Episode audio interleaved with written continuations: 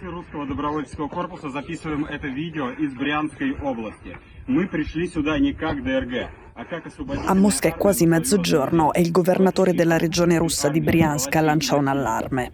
Il villaggio di Lubeciane è sotto attacco. Ci sono dei sabotatori ucraini e sono pericolosi. Hanno sparato contro un'auto e hanno ammazzato un uomo, un russo. Anche un bambino è rimasto ferito. State in casa. Слава РДК, смерть кремлевскому тирану. Questo è successo ieri. Briansk è una regione russa che confina a sud con l'Ucraina e a Briansk sono già successe parecchie cose strane da quando è cominciata l'invasione su larga scala un anno e qualche giorno fa.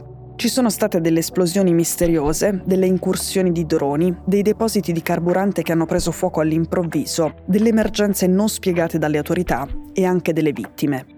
Lì gli ucraini hanno sabotato delle infrastrutture che servono ai russi per fare la guerra a casa loro. Per esempio il carburante conservato a Briansk serve a muovere i mezzi militari russi in Ucraina e per questo Kiev lo considera un obiettivo legittimo.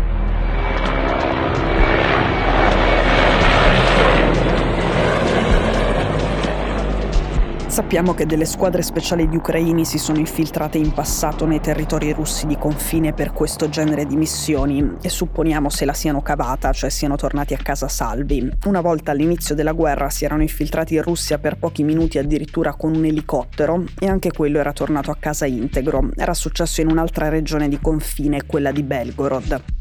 Poi qui avevamo parlato degli attacchi con i droni molto più in profondità nel territorio russo, soprattutto contro le basi dell'aeronautica militare, così come avevamo parlato dell'assassinio di Daria Dugina a Mosca.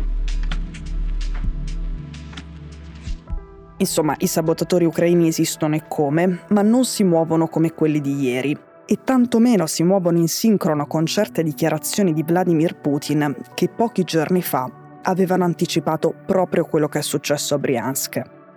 E se a Briansk sono già successe parecchie cose strane, questa è decisamente la più strana.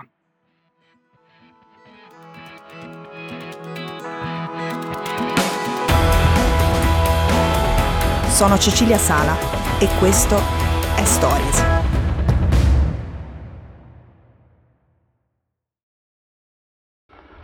Ну что ж, друзья, вот и свершилось. Русский добровольческий корпус перешел государственную границу Российской Federazione. Quello che state sentendo è il video di rivendicazione dei fantomatici sabotatori ucraini a Briansk. La prima cosa che è venuta in mente a molti guardandolo è è un'operazione false flag, un'operazione orchestrata dal Cremlino per ingannare i russi, farli sentire minacciati e in pericolo e legittimare così la guerra in Ucraina perché l'Ucraina ci attacca e noi non possiamo fare altro che difenderci. Per giustificare soprattutto un'altra cosa si è pensato, cioè una nuova mobilitazione. Se i giovani maschi russi non capiscono perché debbano andare a centinaia di migliaia a combattere e rischiare di morire in Ucraina, beh, se gli ucraini ci uccidono sul nostro territorio, è evidente perché bisogna andare a combattere in Ucraina. Torniamo ai fatti di ieri. A un certo punto i sabotatori ucraini identificati secondo le autorità russe diventano tra i 40 e i 50 e i villaggi presi di mira non sono più uno ma due, anche su Shani. Il numero delle vittime sale da 1 a 2 e si avvisa che fare qualsiasi movimento è pericoloso perché i sabotatori ucraini hanno riempito la zona di mine. A quel punto il presidente Putin cancella tutti gli incontri pubblici dall'agenda, rimanda le riunioni e ne convoca di speciali, come il Consiglio di sicurezza di emergenza di oggi. Poi Putin dice che i terroristi di Briansk la pagheranno carissima, come la pagano carissima tutti i terroristi che osano toccare la Russia.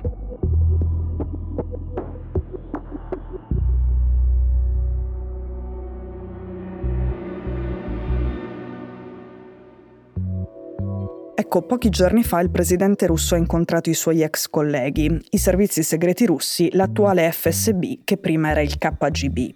Putin con loro ha tenuto un discorso solenne e ha detto che dovevano lavorare sodo contro le minacce interne, contro i provocatori neonazisti amici degli ucraini e ha usato la parola terroristi sul suolo russo. E questo non è uno dei soliti discorsi di Putin, non è un mantra come la questione delle degenerazioni dell'Occidente o il genocidio del Donbass. Erano parole relativamente nuove e non è passato inosservato che siano state pronunciate proprio poco prima dei fatti di Briansk. cioè poco prima di fatti che per Mosca sono un attacco terroristico di neonazisti alleati dell'Ucraina sul suolo russo.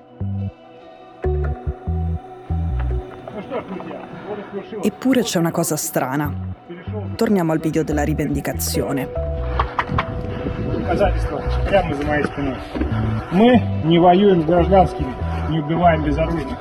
Questi sarebbero gli uomini del battaglione che si chiama Corpo dei Volontari Russi. Sono delle persone etnicamente russe, nate in Russia, che parlano russo ma che odiano Putin e che combattono in Ucraina dalla parte di Kiev. Il capo è Denis Kapustin, un ultranazionalista con il nome di battaglia White Rex.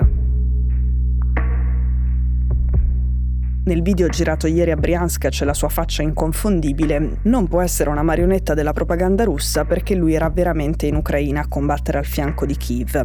E a parte che questa cosa la sappiamo, ci sono anche i video a dimostrarlo.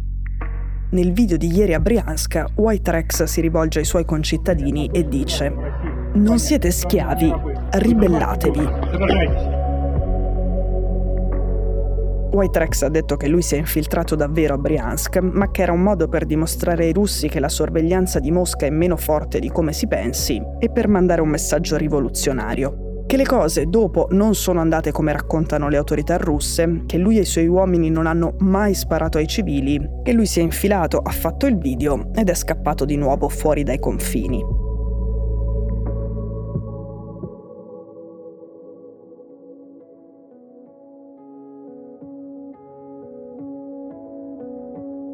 Ora, le ipotesi sono almeno tre, intrecciate tra loro, nessuna delle quali convince appieno e fila perfettamente.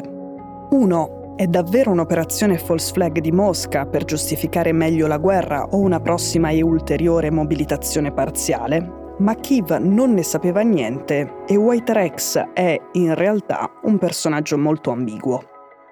2. White Rex ha fatto questa mossa dimostrativa in accordo con qualcuno delle squadre speciali ucraine o comunque con qualcuno a Kiev. 3. White Rex ha fatto questa mossa dimostrativa con le migliori intenzioni. Kiev non ne sapeva niente, Putin neanche, ma sa benissimo come sfruttarla.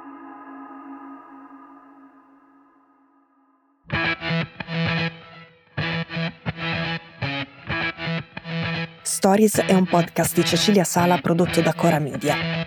La cura editoriale di Francesca Milano. In redazione Simone Pieranni. L'advisor è Pablo Trincia. La producer è Monica De Benedictis. La post-produzione e il sound design sono di Daniele Marinello. La sigla e la supervisione del suono e della musica sono di Luca Micheli. Le fonti degli inserti audio sono indicate nella sinossi. Questo episodio è stato prodotto e sviluppato insieme a Spotify Studios.